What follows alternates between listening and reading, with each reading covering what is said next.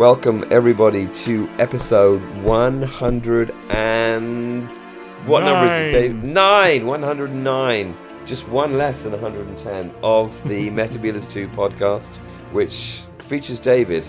And Ben. And this week we are continuing our cruise through the history of Ace. Yes, and we are going on. Was it Alpha Theta? What is Yeah. the planet? Alpha Theta? Alpha.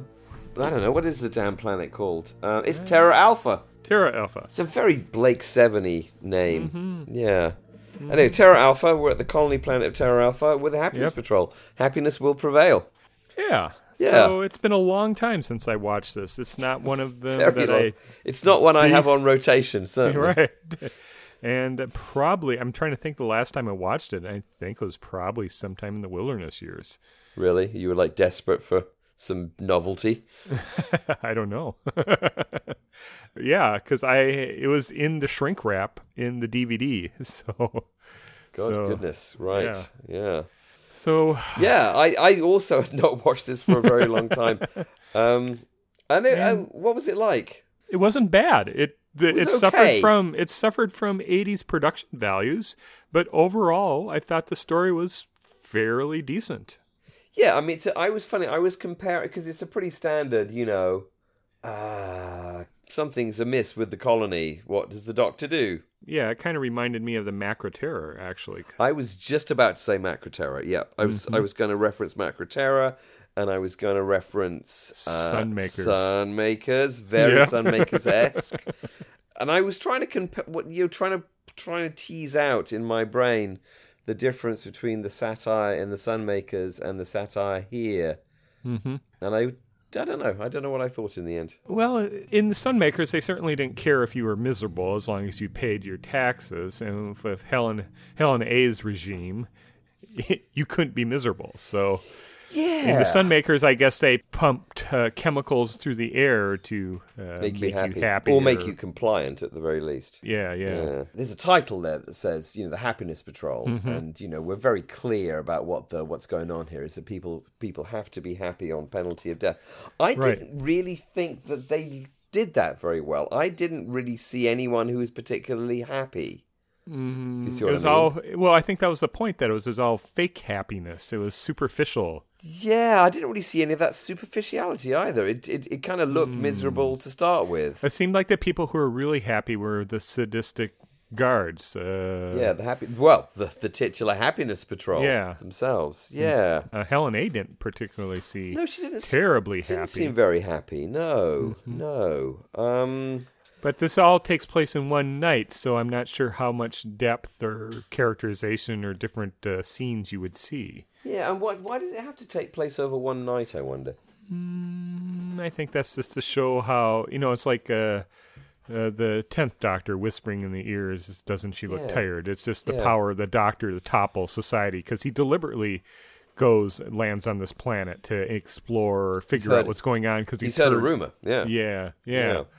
That evil, evil is afoot. It's not really evil though, is it? It's kind of Mm-hmm. Well, it bad. is. It's it's mass murder.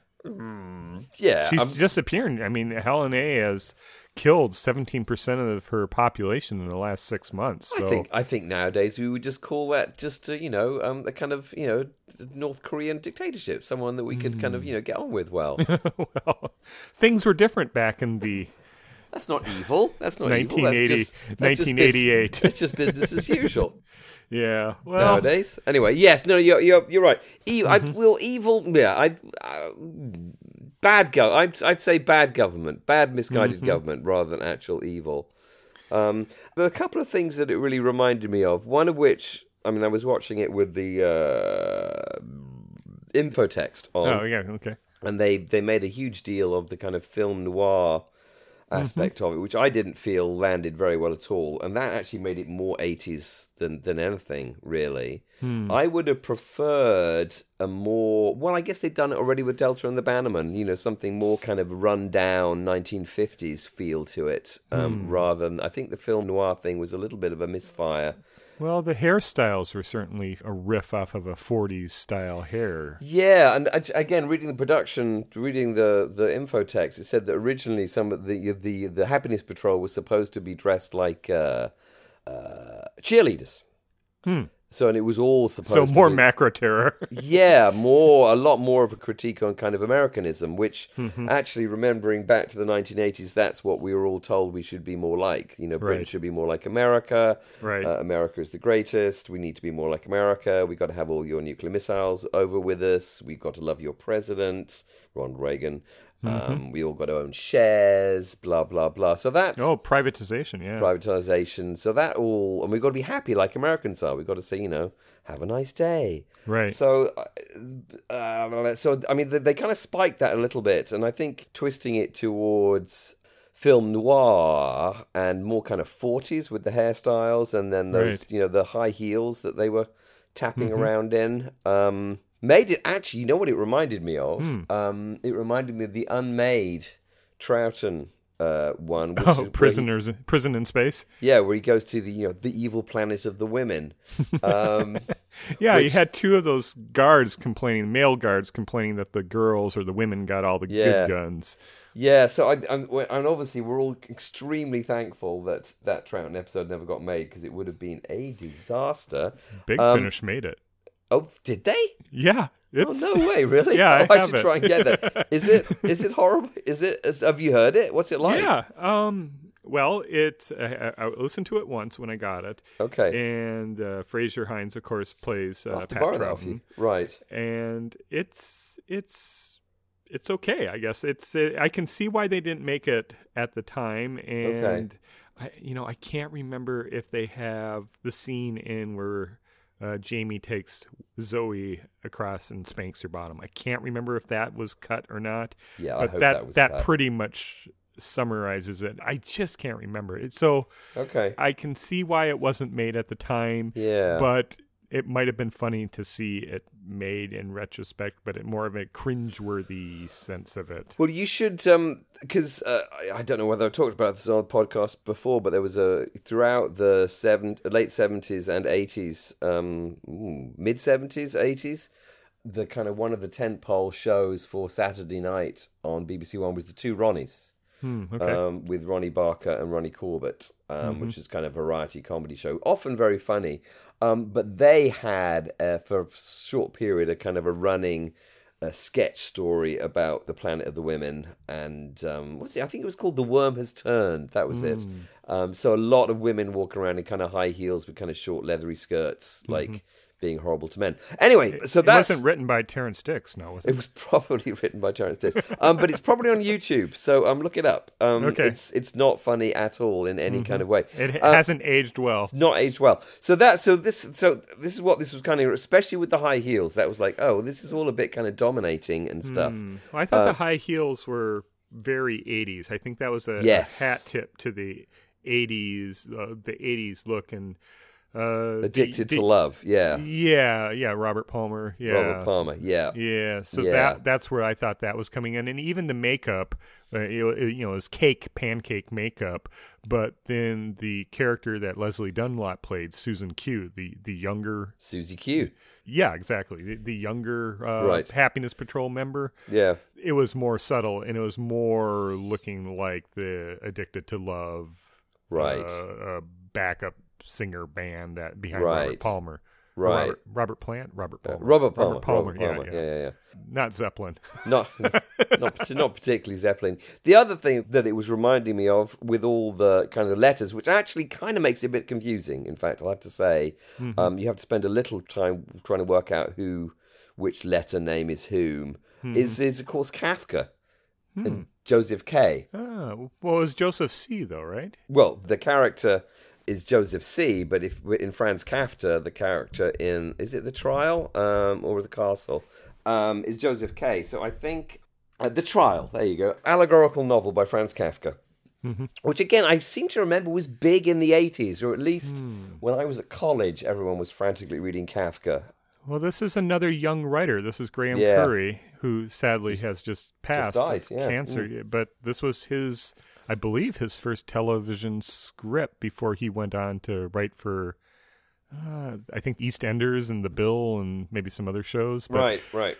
I think Cartmel is getting a handle on young writers at this point because Right. the script is a little less uh, if you compare it to Briggs's script last season with Dragonfire, and you compare it to uh, Aaronovitch's Remembrance, this seems a, a little, little more better. controlled, a little, little bit, bit more controlled. controlled. Yeah, yeah, definitely.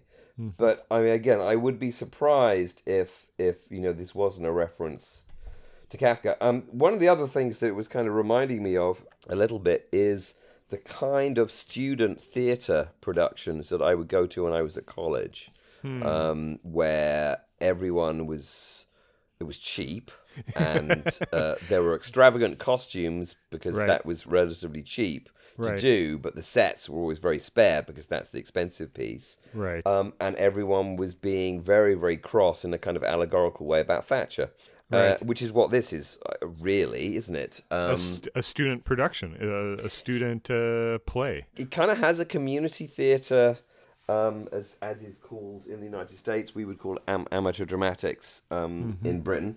It, it has that kind of feel about it, basically. And there's a lot of kind of stilted dialogue and weird exchanges that kind of non sequitur kind of dialogue, which is like, okay, well, I know what you're saying, but it's as if English isn't actually your, you know, your first language. Um, and again, I mean, just thinking about the Kafka thing, when John Normington turns up as um, what is he, Thingy Sigma, Trevor Sigma, the um, census taker. The census taker. yeah, Trevor called? Sigma. That's John Norrington. Uh, John Normington out Yeah. of out of out of, out of um, the caves of Androzani. Um, and he's all, you know, he's wearing a bowler hat and a tie, and it's all very, you know, that all then becomes again very Kafka, um, very surrealism, um, you know, very, uh, you know, the man in the bowler hat kind of stuff. Uh, Right. And it's it's just a little bit. No, it's not a little bit. It's a it's very kind of over. I find it it, it it's just kind of overdone. The whole thing is overdone. It very much in the way that um, I think if you're looking at uh, Sunmakers, you know, which is also pretty heavy-handed, but it's heavy-handed within a kind of sci-fi envelope, Right. and with a set of behaviors and appearances that fits within what we're expecting, like ooh, what's going on with the colony to look like. Um, this they like throw all that out the window. You know, it's like uh, we're not even pretending that this is some kind of space. Well, we, well, actually, It what- is we- space. We, we, we're literally pretending that this is some kind of colony in space, right. but we're not pretending very well. Hmm. I don't know if I agree with that. I think Oh. they are pretty. I, it's like a mashup. It does smack of a first script because there's things that I think you would cut and and things you would focus on if you were a more mm, mature writer. I think I would have eliminated completely the pipe people, the the strange kind of alien bit. I think that's uh, like in 21st century Doctor Who, where you need an alien or you need a monster. Mm-hmm. But by having that, though, you do show that there's this uh, indigenous culture, this indigenous population. Yeah. It does it, try to explain the economy as a sugar beet economy, that you have workers and a factory bit. There was uh, a close to an half hour of cut material from the script that they had on the DVD, and I just kind of scrolled through it, and it Oh, did, so did do I. a little bit more world building with it. Right. So one of the cut scenes between Susan Q and Ace is Susan Q is talking about she had a whole bunch of 78 blues records before she joined the Happiness Patrol and they came from Earth and so I think it's a similar kind of world building of the late 80s that we had in Paradise Towers where these yeah. are Very similar. uh, kind of a, a, a colony, but it's also it reminded me of Carnival of Monsters because it has the same very constrained cast and the indigenous population has been marginalized in the Carnival of Monsters they're servants or they're kind of slaves yeah. and in Happiness Patrol, they've been relegated to the sewers, the pipe people, and that's kind of an 80s trope where you have people living in the sewers. Uh, Futurama picked it up and other things. So I think there is this alien culture, and they do really, you know, the the, the Trevor Sigma, the census guy, that John Normington character, is Yeah. from another planet of uh, of Galactic Center.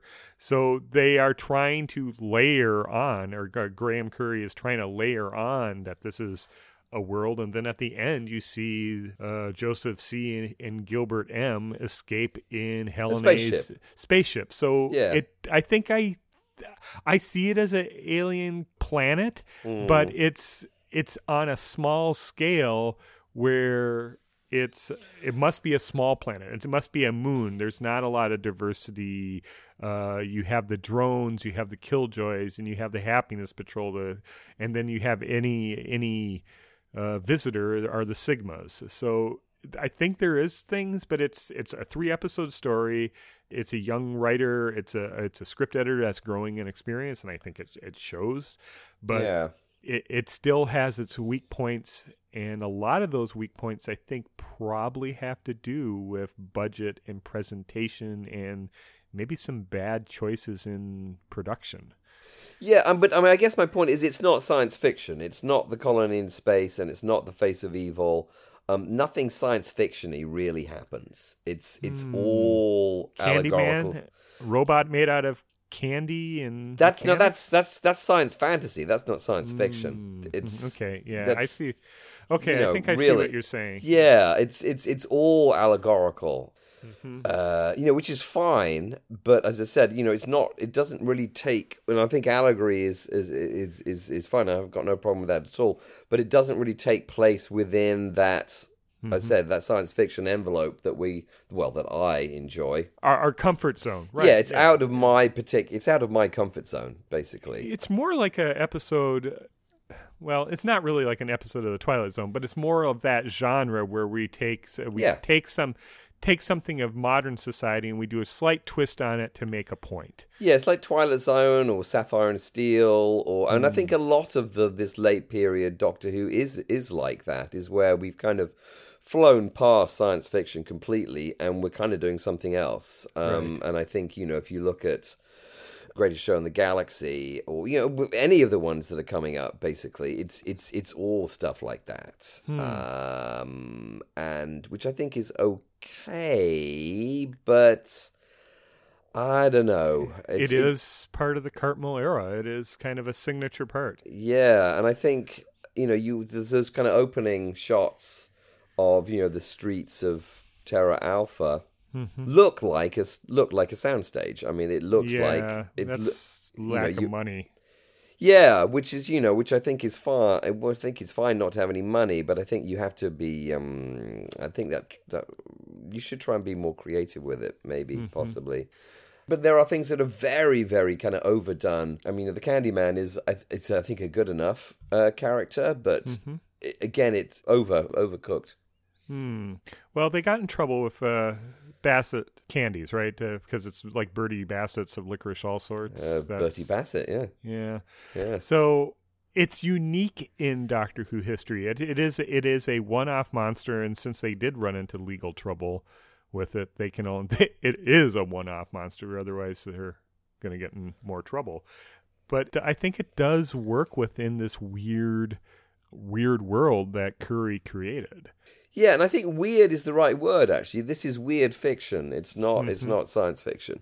This is where anything can happen as long as it serves the point that is trying to be made. Right. So there's a consistency is not really necessary. Mm-hmm. Um, what is necessary is that the allegory is spun out so that we are so that we fully understand what's being said. That's what's necessary. I think that maybe that that explains why we have it just in one evening. Because if you spun this out over seven weeks, like a seven-part story of the Jon Pertwee era, there's probably enough, not enough internal consistency no. that it that you can carry it off. But you can just get away with it. I think with it, the story takes place in one night, and it's three episodes long, so three weeks long, done yeah. in a month. Yeah. What I did like actually, though, and this is again um, reading the production subtitles or the you know the info on-screen info text, is that I think uh, Cartmel and Curry sort of when they were writing or when they were working on the script, apparently they sort of realized that what they were really looking at was a uh, a society that was just about to collapse. Mm-hmm. Um, and the, kind of the one of the the kind of examples they were using was one Weimar Germany and the other was Nazi Germany. So, you mm. know, that's just on the point of just kind of falling apart completely. The doctor um, just had to push just gives it a kick. Yeah. yeah. So there is a decadence to it, which again I think they could have amped up a bit more. In fact, mm-hmm. which which I think I think works quite well. You know, the costume, you know, the costuming mm-hmm. is very kind of overdone and decadent, and the, you know, obviously an emphasis on a particular emotional state rather than on you know the full panoply of human emotions. Again, is I think there's an artificiality to it, which you know again, which I guess also then falls through the set making as well, mm-hmm. which is also you know almost deliberately the whole thing is super artificial, which mm-hmm. again gives this this kind of decadent feel, which I think is kind of in some ways is is is kind it's kind of successful in that way, which again I think is why it's in the end comes back to me reading it as as as the kind of uh, you know agitprop anti Thatcher theatre that I would go to when I was at college. Mm-hmm. I'm wondering though if this would be a good candidate for a remake. Ooh. If you up the production values and maybe rework the script a little bit to add that uh, decadence in and show some people just materialistically or su- very superficially happy in the society that Helen A created to give more of a setting and then show more of the rot, the internal rot or the, the hidden rot. Yeah. And then have the doctor show up and tumble it. I wonder if this story would be a good candidate for a revisitation, a remake. Yeah, yeah, the return to Terra Alpha. Well, you I don't know if you could get away with return to Terra Alpha, but just the general idea where you have a society that you can't be uh, miserable in or you can't be unhappy in. You have to be happy and under pain of death.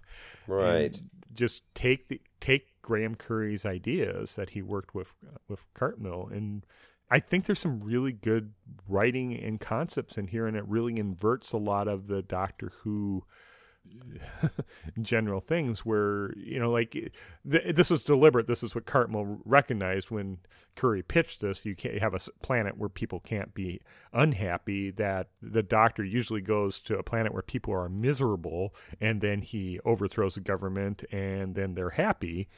But this inverts it. Uh, people can't be unhappy and so he overthrows it so people can be miserable yeah, that's true. Though I didn't see anyone any anyone who was who was happy. Right. That's what I'm saying. You need to you need to expand this. This needs yeah, to be there needs to be some kind of joyfulness or, or yeah or lushness or kind of you know there's there doesn't seem to be. I mean, I guess one could say, well, part of the kind of horror of this planet is that everyone has to be happy, but there's nothing to be happy about. Mm. Um, yeah, but uh, which I, I guess I guess you could you could push a bit more. There's you a lot push, of sweets. There's a lot of there's a lot of candy. Um, you know the whole, and again, it, I think you know maybe pushing slightly more that what this planet produces as a space colony is sugar, mm-hmm. which I think is colony uh, in space. Is you know I yeah, which I think um I think could have been uh, emphasized slightly more because it's, right. it's, it's it's kind it's again it, it's kind of lost in the kind of allegorical nature of it when actually if you just kind of turned up the kind of well this is a science fiction show and you know mm-hmm. this is the planet this is like Voga is the planet of gold this is the planet of sugar mm-hmm. you know which I think would have been uh... why does the Candyman keep lemonade lying around if it sticks that's, his feet to the floor? Yeah, that's kind of a dumb thing. But yeah, I was yeah, thinking that silly. if if so, if Terry Nation would have named this planet, it would have been like uh... Sugaros. yes, Sugaros or sweet sweet sweetex or something. Mm-hmm. I don't know. Um, what would you called it like saccharin. Some word that means yes, sugar, sugar, in another language. Yeah, yeah that's what Terry Nation was. So yeah, I mean that. Yeah, exactly. but again, you know, I think some kind of you know Nazi style decadence. Mm, yeah, would have been helpful to establish what the mm-hmm. parameters of happiness were. Because again, happiness is a very it's kind of a nebulous concept. Um, you know, people are happy in different ways. So you could have opened up instead of the woman in the secret police, the secret happiness patrol police. You could have opened up with kind of a overwrought, high energy, everyone's just laughing type party, decadent uh, Berlin 1930s type yeah. scene and then you cut to the woman who leaving the party who isn't happy and then you get the police. At least you had shown what the other citizens are like. I wonder though i mean that that could be a budget limitation. Yeah. Also the it, the focus is on the top of the society because you it's not from the workers point where the killjoy you know the killjoys are even above the workers the Yeah. the drones aren't even the sugar workers aren't allowed technically in the city and that's one of the reasons why Helen A was sending out snipers and uh, mass uh, mass disappearance Well, I mean, I mean, there is. I mean, here's another piece. I mean, we are in 1988. The previous summer, 87, was the second summer of love. Um, this is the beginning of the whole, you know, rave movement in the UK, um, with you know massive outdoor um, or you know secret warehouse parties with people, you know, uh, ecstasy and whistles and kind of dancing about to electronic music, which was huge in the late 80s in Britain and into the early 90s as well. I don't think it was that big in the States. I, don't, I think it took a while for that kind of stuff to come over here. But one could imagine that one could have riffed off that a little bit, you know, where there is a, there's, you know, there's a societal enforcement, you know, to be happy. And Right. there's actually a pill that you take that makes you happy. yeah. um, and you dance around until you're exhausted and fall over. Um, I But wonder if- again, that might have been a bit too kind of weirdly backwards countercultural. I mean, that that ends up a show that's maybe more like um, the um, um, like like the Dominators, Mm-hmm. where what we're doing is we're critiquing a youth culture that we find to be distressing. Right. Instead of critiquing a, a non-youth culture, i.e., Margaret Thatcher, um, Mm-hmm. that we also find distressing. Yeah. I think it's an interesting and a really solid idea that could be revisited, maybe not remade. That Yeah. you can you can do a lot with this, and I, I think that's the shortcoming with the Happiness Patrol. A lot could have been done with it, but due to time, budget, inexperience, I agree. uh, it is ultimately, I think, a little bit of a uh, not satisfying piece of Doctor Who. There's a lot of good Yes. parts in it, but Yeah. it's it's not a classic for me. It's not one that I would hold up as uh, on the same. I, I don't want to point. I don't want to point uh, play favorites, but I, I I think there are better ones of the McCoy era even than the Happiness Patrol. But I think it shows a continual improvement and uh, a, a definite style that Cartmel is bringing to the right. bringing to the program. Right. No, and again, it is. It is. It is. It obviously is. It's Mm-hmm. very stylish. But I, th- I think you're right. I think again, like we've been saying all along with this Cartmel Ace era, is that they'd just given themselves a little bit more. They'd had a little bit more time to kind of Mm-hmm. work on this. Um, and really understand what a society where you have to be happy all the time, Mm-hmm. what that might be like in practice. Um, I think that would have been helpful to them. hmm Yeah.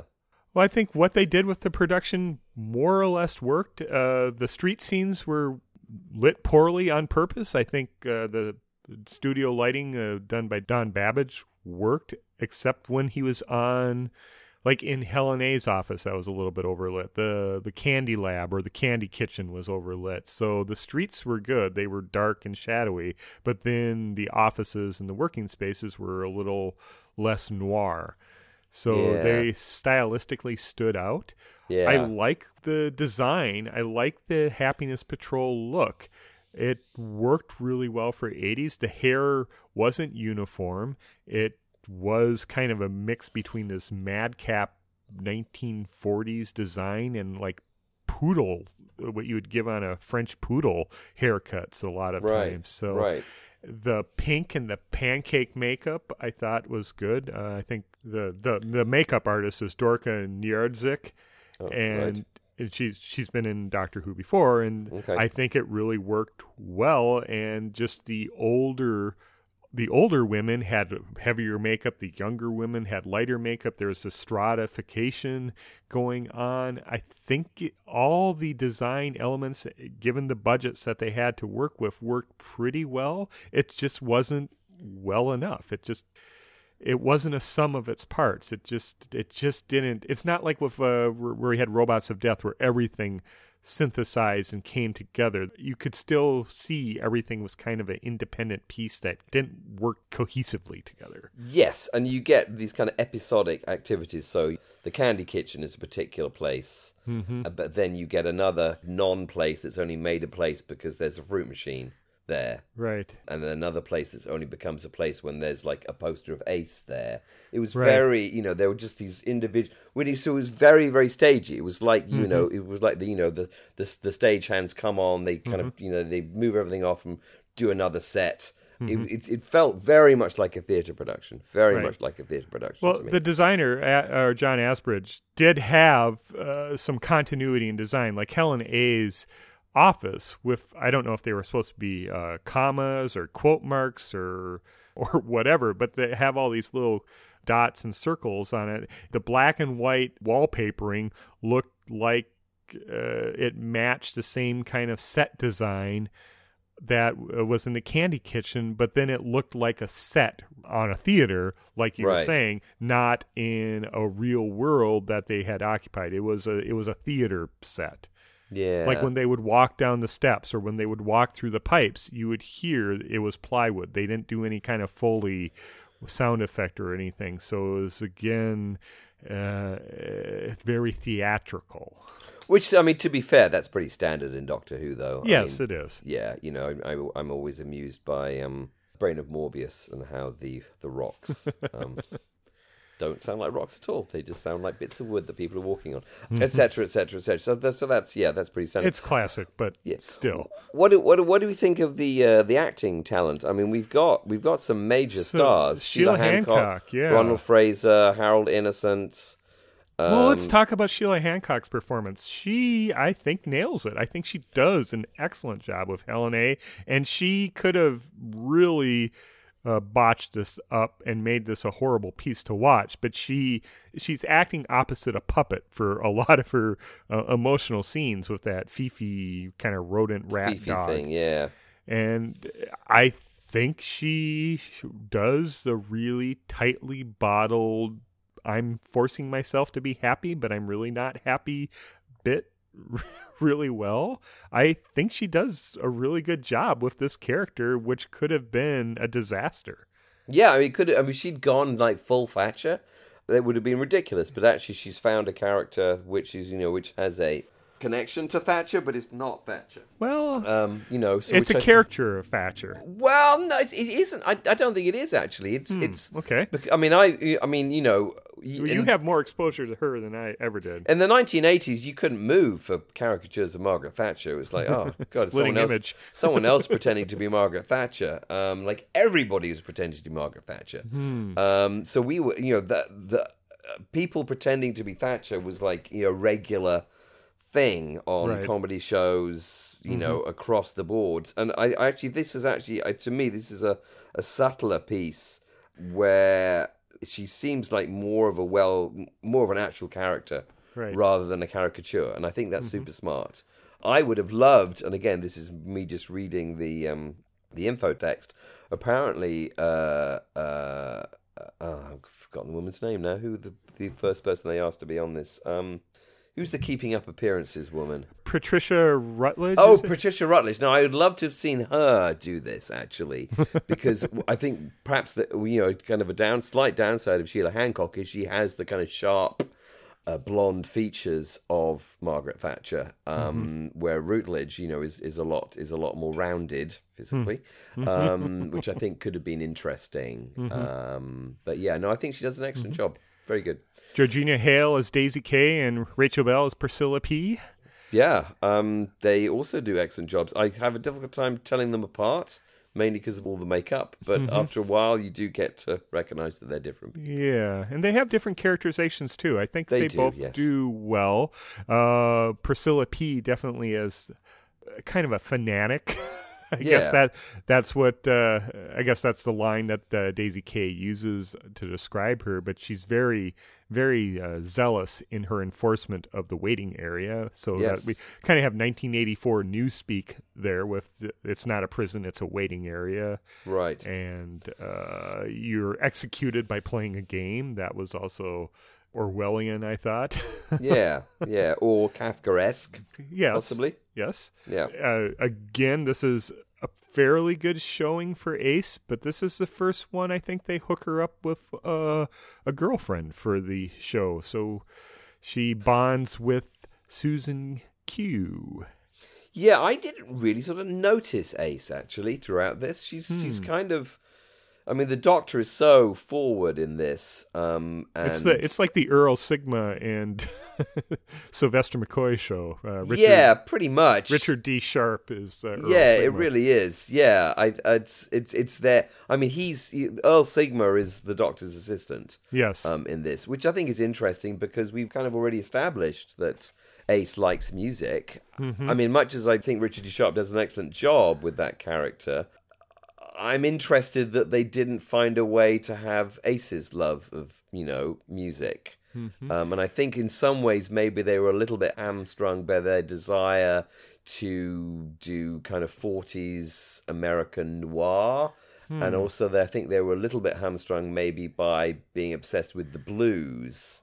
Hmm. Um, well, that was a good framing device, though, because they yeah. have that echoing through the yeah in a kind streets. of once upon a time in the west kind of way hmm. um but i thought it was more like the big cold big cold city or something yeah yeah well that i mean that kind of plaintive um plaintive kind of harmonica sound was mm-hmm. reminding me once upon a time, once upon a time in the west mm-hmm. um but anyway i mean but you know, one can imagine you know ace with her boombox playing some you know some upbeat rave tunes from 1987 written by Keff McCulloch which would sadly would have had to have been written by Keff McCulloch.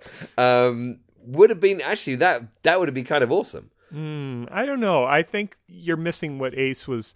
They didn't focus the edit on Ace. This was the focus around the doctor and manipulating uh, the situation yeah. to topple the government. But uh, at the beginning, when they're in the waiting area, because uh, Ace wonders how they're going to get started, and the doctor says, "Well, we have to get arrested." And so Ace finds a way for them to get arrested. So she has a little bit of uh, uh, direct influence on that. But then when they're in the waiting area, and when Priscilla P was toying with them, she right. just the doctor flat out says that you know you got to get yourself under control. You're useless to me when you're all angry.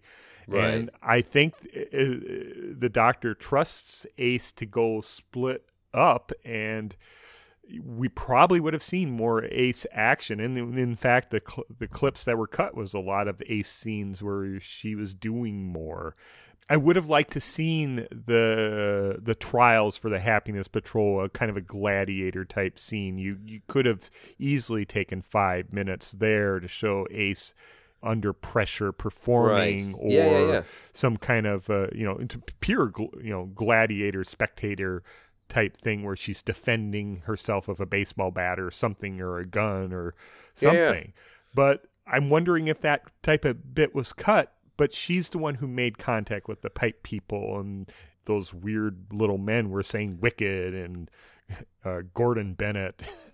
that that was so, yeah. that was overused. So I think the doctor trusts Ace enough so Ace goes off and has her own parallel adventure to help move the plot along. And when you look at it at the end, the doctor says goodbye to his companion, Earl Sigma, and Ace says goodbye to her companion or her girlfriend, uh, Susan Q, at the end. But they don't cross pollinate. They don't say goodbye to each other. Those were the those were the pairings in the whole story.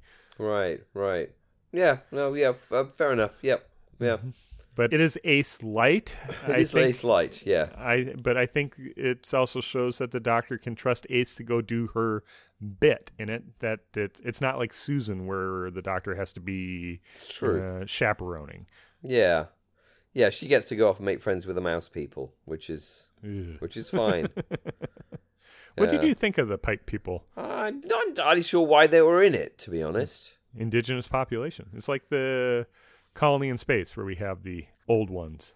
Yeah, but they don't really do anything. If you see what I mean? I mean, the old ones are guard, are guarding, you know, the Doomsday mm, weapon, which is mm-hmm. why we're here on the planet to start with. Mm-hmm. Um, well, again, the stuff that they were cut, that they were the ones who set the fondant surprise, uh, fondant surprise in the pipes at the end to take care of the Candyman. Yeah, yeah. I again, I mean, I have think, been Ace.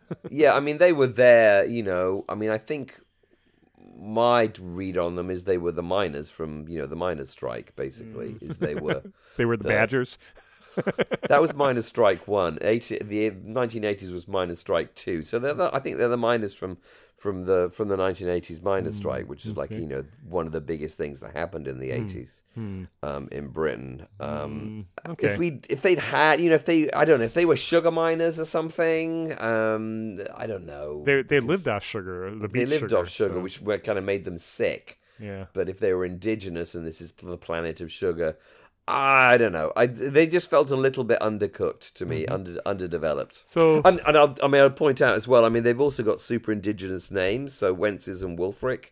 yeah, Um, I mean, those were both like really ancient uh, Anglo-Saxon yeah, Anglo-Saxon names, but Mm-hmm. which again I think is kind of laying, misplaced. laying it on a bit thick, Yeah. possibly. So the other other bit is uh, we got uh, the use of pink throughout the story. We have the TARDIS being painted pink, and then we have those pink heels and the pink Yeah. pink badges for the Happiness Patrol, and then all the uh, I get, all, all the citizens are wearing pink. Yeah. pink, like Joseph C. and uh, Gilbert M. are wearing Mm, pink, and then Wearing pink, yeah. and then they uh, run off together at the end. yeah, I mean, is pink a particularly happy color? I don't think so. It's a it's generally a feminine color or Yeah. but in the 1980s with Miami Vice, it was a very trendy male color to be wearing, but I'm not sure that the prison uniform type look that they were wearing was particularly trendy at all. Yeah, and I, I so uh, again, I mean, I'm a little bit confused why pink should be the color. I mean, again, my assumption is that they're thinking, well, pink is a happy color, so Hmm. we're going to use pink on everything. When pink it didn't actually, I mean, I Well, the Nazi used pink triangles for uh, exactly, gays. yeah, it's a, it's an effeminate color. That's Yeah. not necessarily like a happy color. That's just it's just like it's that color.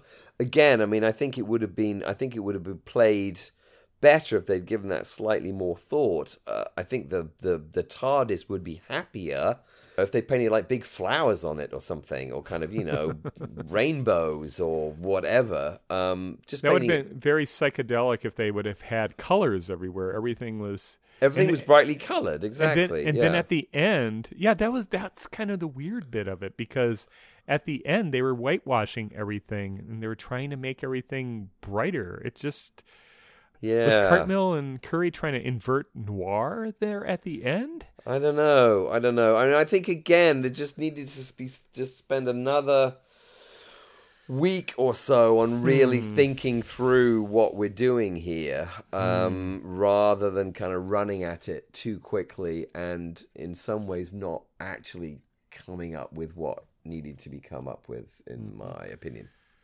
Hmm. Okay. Needs Yeah, I don't work. know. I'm needs not. more sh- work.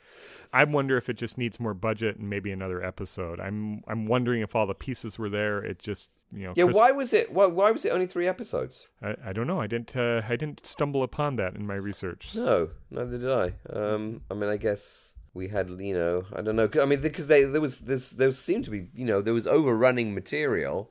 Um, so um, I don't know. Yeah. Yeah. Well, I think we were just keeping it to three episodes at that point. I mean, again, I mean, this is another reason why I wasn't watching it. I just like, wow, why is it three episodes? It should be four episodes. so superficial. well, it's important. It's important. Do- Doctor Who is four Continuity, episodes. all It's about standardization. Exactly. It's not three episodes. It's It- four episodes. So. But it was seven episodes in uh, er, 1970s. So, That's true. yeah. Um, so yeah, as I said, I, I did not watch it Mm-hmm. in when it's first run. I think I might have watched some of it. VHS. Yeah, when I had it on VHS. Mm-hmm. Um, but I, I certainly don't remember enjoying it very much. Yeah, I don't know. I think I enjoyed it more watching it this time than I have ever in the past, and I think I've that just ever enjoyed it ever. really it just never been a very uh, you know as as a young younger viewer it was all about the monsters and really the pipe people and fifi didn't cut it i i, I actually i do remember the go-karts being really lame Yeah, they the were so go-karts. slow moving They are. They were. They're worse than the whatever the go karts were in um, Paradise Towers. I'm thinking actually, yeah, or the robot or whatever is in Paradise Towers. Mm-hmm. Um, and actually, actually, I, and also it is a little bit mean. I felt, or mean spirited, that you know that the unhappiness that they give um, Helen A to face is like they kill her dog. Right. That's like that's a bit harsh. I mean, couldn't they Mm-hmm. make her just feel unhappy by telling her that she's a horrible dictator and she should she should feel bad about the way she's treated people?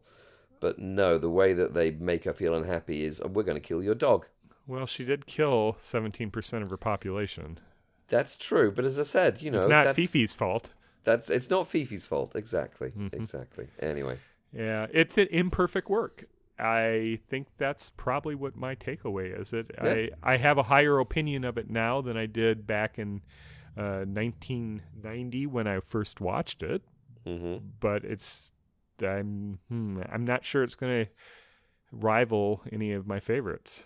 no, no. I mean, I think you know, there's certain sectors I think of fandom who think it's awesome, but then there's certain sectors of fandom who think everything is is is awesome. So you know, I think it's it's it's good enough. Needs more work. It is a minor addition to the canon, in my Mhm. opinion. It's still an addition. It's not a it's not a, a deduction. it's not a deduction. Yeah, Exactly. it doesn't exactly. make the canon worse. It doesn't make the canon worse. It's very slightly enriches it. It gives it a kind of sugary, sugary Gilbert. taste. Yep, exactly. Right. Right, there you go. Happiness Patrol. Happiness will prevail. Perryvale. Happiness will Perryvale. Happiness will prevail. Now, hang on. So next week Scratchman. we go, we're doing Scratchman, right? Yes, This is our so- trailer. Yes, so I'm going to listen to the uh, great man himself read Scratchman, and I believe you have a hardback have a- copy of Scratchman. I have the book. I'm gonna be. I'm gonna read it. I'm gonna read it in a week. Um, I'm gonna start reading it tonight. Yeah, well, it takes ten hours for Tom to read, so um, see I if you can beat his I- deadline. I think I can. I think I can read it in a week. It Uh-huh. doesn't look that that demanding. So you're going to review it from the perspective of Tom reading it aloud, Yeah, doing doing all the funny voices, um, Mhm. and I'll do it from the perspective of me reading it in my head and doing the funny voices in my head. yeah, Yeah, Vincent Price and all that. Cool, Scratch Man, yep. And then after Scratchman, I think we'll take it up with Silver Nemesis. Silver Nemesis. Oh boy! that's that's three episodes as well, isn't it? Or is that Th- two thankfully, episodes? thankfully, I think it's only three. Silver Nemesis. Oh goodness. Yeah, we've talked about that quite a bit with uh, our Cyberman retrospective, but Oh, we did, but anyway, we can let's- revisit yeah, let's watch it again. Yeah. with fresh eyes. You can never see Silver, ne- Silver Nemesis too many times, in my opinion. Right. Silver Nemesis. Um, well, very cool. You've been listening to episode 109 of the Metabolus 2 podcast. I have been talking with Ben, And I've been talking with David. and uh, Let happiness prevail. right. Goodbye.